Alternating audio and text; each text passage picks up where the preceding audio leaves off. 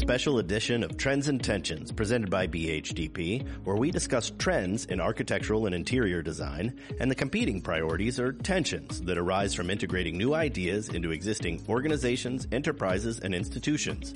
This episode is part of the Higher Education Strategic Partnership Series. In this episode, Creating Opportunities Through Community Partners Part 1, special guest hosts Dr. Jamie Caridi, President of Terra Firma, and Carrie Magalski, Director of Client Services for Terra Firma, chat with Father Malachi Van Tassell, President of St. Francis University, about the strategic partnership the university has started with the Curry family of businesses that resulted in the creation of the Curry Innovation Center in downtown Altoona, Pennsylvania. I'm your host, Brian Trainer, Senior Strategist for BHDP. Let's get started. So, Father, before we start getting into, you know, a lot of this project became about we want to tell the story of the Curry Center, but we don't want to start there, honestly. We want to just hear a little bit from you. You've been a president, probably don't feel like uh, you've been doing it that long, but you've now been there, what, eight years? Yeah, yeah, eight and a half years, or as I like to say, in my ninth, and you know, I was always looking forward. But yeah, so I, have been in the presidency for almost nine years. I've been at St. Francis University. I'm in my 21st year. You know, so I started here as a faculty member in the Shield School of Business. I taught accounting full time and part time. I have a, a taxation background. I came out of public accounting with a master's in tax. So I, I, came to the presidency through the finance side of things. And so I've always had an eye to the institution through a business lens. You know, as a faculty member, I adore the academy, have an appreciation, you know, obviously for academia and its practices and its customs. But looking at the, the institution through a business lens, I realized the importance of, you know, some of the basics, surplus versus deficit, but also the importance of revenue streams, diversification of revenue streams, especially for a small school like us. Th- that lens really guided, you know, my path as I came into the presidency, especially in the early years, just looking at the financial health of the institution, but also realizing demographically there's challenges out there, you know, and wanting to poise the institution to do well financially, but ultimately so that we can project our mission. We're a small Catholic school we want to be in business for many, many years because we want to educate young people of faith to go into the world and be light in the darkness. The mission is my primary thrust, but the business background that I bring has really helped, you know, in many ways to move us forward to do some exciting things. It was interesting when we first started talking with Aaron and Frank, it became clear that you've got a number of interesting things going on on Thanks. strategically right now. So we got off the call with them, and our biggest challenge we thought was how are we going to crystallize and synthesize this into a a story because you've got a lot going on, which I guess doesn't surprise us. Entrepreneurial spirit tends to have a lot of creativity with it. As you and and your senior leadership team and your board kind of thought through, can you share a little bit about your mindset around kind of putting a stake in the ground around the, the Curry Innovation Center and oh, absolutely. I don't, want to say going all in on that, but at a certain point, you kind of have that moment. Okay, we've been talking about this for a while. Now it's real. 2018, we restructure. In 2019, we're moving forward. We're trying to emerge from a restructuring with an innovative spirit. And by 2020, right as the pandemic's hitting, we're emerging from restructuring with an innovative spirit and we're looking to do new things. Mm-hmm. Concurrently, I had charged Frank to be the vice president for innovative partnerships. And that was a decision I made back in 2016 because we recognized then that we had to find new revenue streams. And so I said to Frank, the three criteria are you, you look for an innovative partnership that brings new students, mm-hmm. additional revenue, and or creates employment opportunities for graduates. Any one of the three works. So that's been his charge. So here we are going through a restructuring, a pandemic is hitting, and yet we decide to invest a significant amount of money in a property in downtown Altoona. We're friends with the Curry family of companies, and they check the box in terms of opportunities for graduates. Current students of ours are doing significant internships at the Curry mm-hmm. Company. Curry is hiring our graduates. Curry is looking at us saying, we want you to be our research arm. So these things convert, the relationship with Curry converges with an opportunity to be in their headquarters in downtown Altoona. Here again, we were looking at it through innovative eyes, entrepreneurial eyes. And, but we know too that the presence there is going to get our name out there. It's going to get high school students aware of us, get the community aware of us, and pull them in that way. So honestly, too, we see, we see our presence with Curry as an enrollment driver. On the one level, it's an entrepreneurial relationship. On another level, it's an enrollment driver for us. Even if a student is not coming to us for chemistry or engineering, we can still say, look at this awesome partnership we have where from college freshman to employment, you're with this company and getting awesome experience. Long answer, but it's twofold. There's the entrepreneurial piece, but then also the enrollment driver. Huge window now into the, the university, right? Absolutely. And honestly, and not to start parading around and you know being all prideful, but it makes a statement. The fact that the university is investing in a property in this point in history is significant. It is bold. It, it, it is a risk. It has gotten us noticed a competitor institution has been across the street from our location for many, many years, and they noticed our presence down there. Yeah, I'm sure they're thrilled. Yeah. so, one of the things we know is happening, and Paul mentioned this, is that everybody's talking about strategic partnerships, whether it's with other educational institutions, corporations, government entities, nonprofits, et cetera. We know the world has shifted in higher ed where we all used to have this go it alone kind of mentality because the supply and demand of students worked for us that way. And but now I think the page is flipped where presidents know they have to be in partnership and everybody wants to. But then where the rubber meets the road and how do you do it? One of the things we have witnessed and found is that's where presidents are really struggling as to what does that process look like? How do you do your discovery and due diligence? And what is the business model? And even before that, how you identify who's at the table and what's going on. Because one of the things we want to do here is share a little bit about how presidents actually can take the next step. And gotcha. Am I making sense? There, yes, there's two parts to that answer. I'll, I'll, go with the easier answer first. In terms of the partnership itself, the relationship with Curry, in many ways, that was the easy part. Mm-hmm. Okay. Because just by geographic proximity and just by personal relationship, we knew who Curry was. They knew who we were. And, and as we started having discussions, it was very evident that not only did they like our students, they wanted our graduates because they needed engineers. So they had a need. Where I was proud of our people who were at that table, that would be Vice President for Innovative Partnerships, the dean of the School of STEAM, engineering professors, you know, a small group of people who are saying to the Curry folks, yeah, we can do this, we can do that, we can do the other thing, we can, we would love to be your research arm. Mm-hmm. So that part of it was the easy part for us. Keep people in the conversations, knew that this would work. We knew that we would work well together. The challenge then is going back to the institution which is very traditional, and academia has its its mores and its customs. And it's saying to, to an academic institution, here's someone that we want to partner with, and here's why. So we really had to make the case as part of the educational process to the faculty, to the staff, and say, hey, this is Curry. This is who they are. This is what they do. Look what we can do with them. See what the opportunities will be for our students. As more faculty heard of this, they saw an a-traditional opportunity.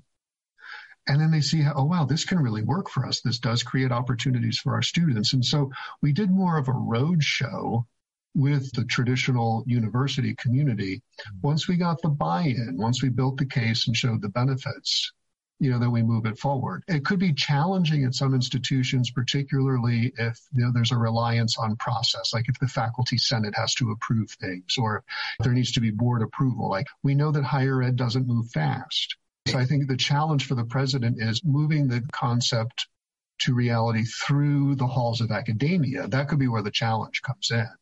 But really, that and but that's also where leadership comes in.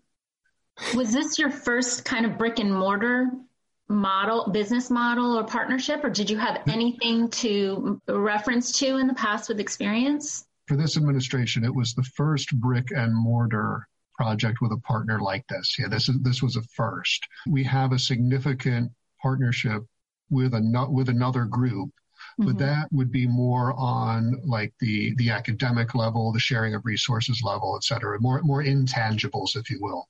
So you're right. That's a great question. This was the first on ground in person. And yeah and we were the university was shelling out cash to invest in a building which we will occupy for many years to come. Mm-hmm. but here again that we say it as an investment and the return on the investment for us is also measured in terms of how many students do you recruit. That factors into the return you know, I've always known St. Francis. Again, I'm a Pittsburgher born and raised. Oh, I, I, lived out in Latrobe and Derry for 15 years. So I, my time, I've not been in that area for the last 20 years, but I always thought of St. Francis as traditional aged undergraduates. But it seems as I learned about the Curry Center that there's kind of a disciplined effort here. I saw there was, you know, kind of a program and organizational leadership, et cetera, to, to speak to a different maybe student population as well. Yes. Is, that, yes. is that correct? It is. This project, in some ways, pushes open the door to do more bold, intentional, different things than you would expect from higher education. Traditional higher education is wonderful, but we have to be bold and different. So the Curry partnership is emblematic of there's more things to come. This is, this is not the last of our innovative partnerships. And, and you hit it. This springboards us into areas like workforce development, areas like aviation maintenance, healthcare technician. Okay, the list can go on and on. It pushes that door open. And the critics will say that a university has no business going down that, that road. But I beg to differ because from a, a mission point of view, we're about educating students in the Franciscan and Catholic tradition. And we can do that in any number of venues with any number of demographical groups. So I look at the Curry building and I say that building is going to be the space in which we help to do workforce development in Blair County and beyond. So th- this is the start of many more out of the box projects for, for Catholic higher ed. You know, as a leader, I do what I believe is right. I do what I believe is best for the institution, but we educate people and we try to bring them along with us too you touched upon the enrollment aspect. So for, you know, maybe during orientations and driving up enrollment, have you seen like the community or prospective parents or prospective students coming in excited about some of those opportunities for outcomes? I have, we have, you know, and particularly we can give tangible examples. We can say if, if we wanted to have an event at Curry Manufacturing Company, if you're a prospective general engineering student, come to our reception at Curry Manufacturing. And oh, look, they, they're making this railroad car from start to finish. You walk through the factory and you see where the engineers work, and, and you say to the kid, this can be you one day. Yeah. That's an amazing sell feature. Yeah. You know, now that the building is open and operational, the admission side of the house is really coming into play now to host these events either in the Curry building itself, mm-hmm. at the Curry company, we're going to do a financial aid night for, for students of the region in the Curry building. Like, so we're doing everything we can to get prospective folks in there. Cause again, yeah. like, like with the campus tour, once you get them in, then you can hook them. We're trying to get as many high school kids as we can coming in through this building. And I would say, I would think too, internships are such a huge part of that academic experience. And so having that kind of like that in or that part of that process in their academic experiences would be pretty important too. Absolutely. You know, and then plus with, it, with the opportunity for guaranteed employment at the end of it all, when mom right. and dad hear that, yes, you know, then then there's no more no more discussion. Yeah. you know, get a thumbs up. yes. But what was, uh, you know, I'm thinking of the audience that's going to be, you know, reading and listening and learning from this, and it's largely going to be presidents and boards and management teams. And I, I guess I have two questions here. One is going to be kind of what was one of the greatest obstacles you encountered, whether you knew you were going to encounter it or it kind of came up along the way. And then um, just some tips or advice to that audience as they're thinking of being bold and uh, taking on an initiative like this. You know, what what counsel do you have for your colleague presidents as they live into trying to do what you're doing? Well, I, I, think I'll answer the second one first. You know, the term that I've heard over the, the span of my presidency is courageous leadership. Okay. And I don't know who coined the term, but in, you know, in the higher ed space, I hear that term used, you know, when, when a president or an academic leader does, you know, they say that is courageous leadership because they, they know what needs to be done and they do it. And, and really, the longer I'm in this job, the more I have an appreciation for courageous leadership. I recognize it when I see it.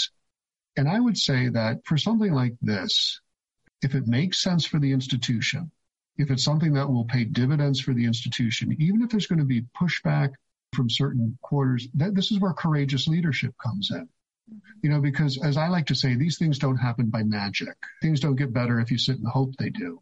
Sometimes you have to take the action. I would say to a president, go for it. Yeah. Do it because no one else is going to do it. But if this is the right thing for the institution, do it.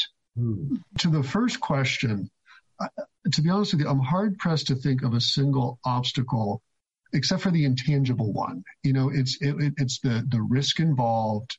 You know, the worrying, the concerns voiced by by multiple people asking, why are we doing this? How come we're doing this in Altoona and not Johnstown? Maybe we could do something in Pittsburgh. Maybe we should, you know, look for an enrollment pipeline in Houston, Texas. So there was all kinds of wondering, why are we doing this? Why here? Why now? Some of the pushback was strong. Some of the pushback had merit. So in other words, it wasn't, oh, well, we don't have enough cash or we you can't find a building company. It wasn't, that wasn't the practical stuff. It was really just the genuine concern on the part of some. But once we overcame that, once we educated the folks, maybe they all didn't come around to our way of thinking, but they at least saw our thought process. They saw there's a plan. They, they understood the details. Okay, we may not agree with you, but you get it. Clearly, you've done your homework. Carrie, what other key questions do we need to ask Father? Um, that that was one of the important questions. Just what you had asked Jamie and and what Father, what you said about the just the giving counsel. Because I think right now, I mean, we're in unprecedented times. We're just seeing things that we've never seen before in the in the economy in the world. Just to be innovative on and being strategic on some of these practices. So that's important for a successful partnership. You're seeing this center also benefit the community. I, you know, are you getting feedback from the community, from the town? And how is that helping you as far as seeing that success there? Our presence has definitely raised our profile. Respected business leaders in our community are walking up to us and saying, Wow, thank you for coming here. We're happy to have you. Thanks for making the investment because, you know, they too are making an investment.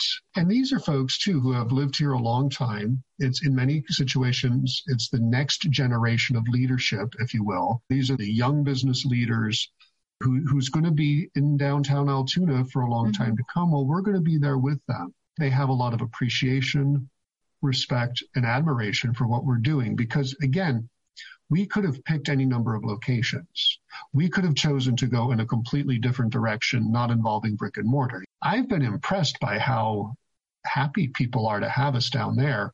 But as we move out of the honeymoon phase, I really do see us working with other business leaders. Just again, proximity is going to help us. So I think things are going to progress naturally and you're going to see us more and more as a partner you know, right. and we're not just a tenant, we're truly a partner in the business world down there. That's huge for us. That's huge. Yeah. So. And it's probably exciting for the businesses too, because they've seen something that's been successful and they're going to want to get involved in some way. So well, I will probably see more partnerships opening up in the future that you didn't even think of. I've always wanted us to be partnered with somebody. And it's funny that it converged this way with Curry. I wasn't familiar with them in 2014, but as I came to know people and as relationships develop, this is a great partnership.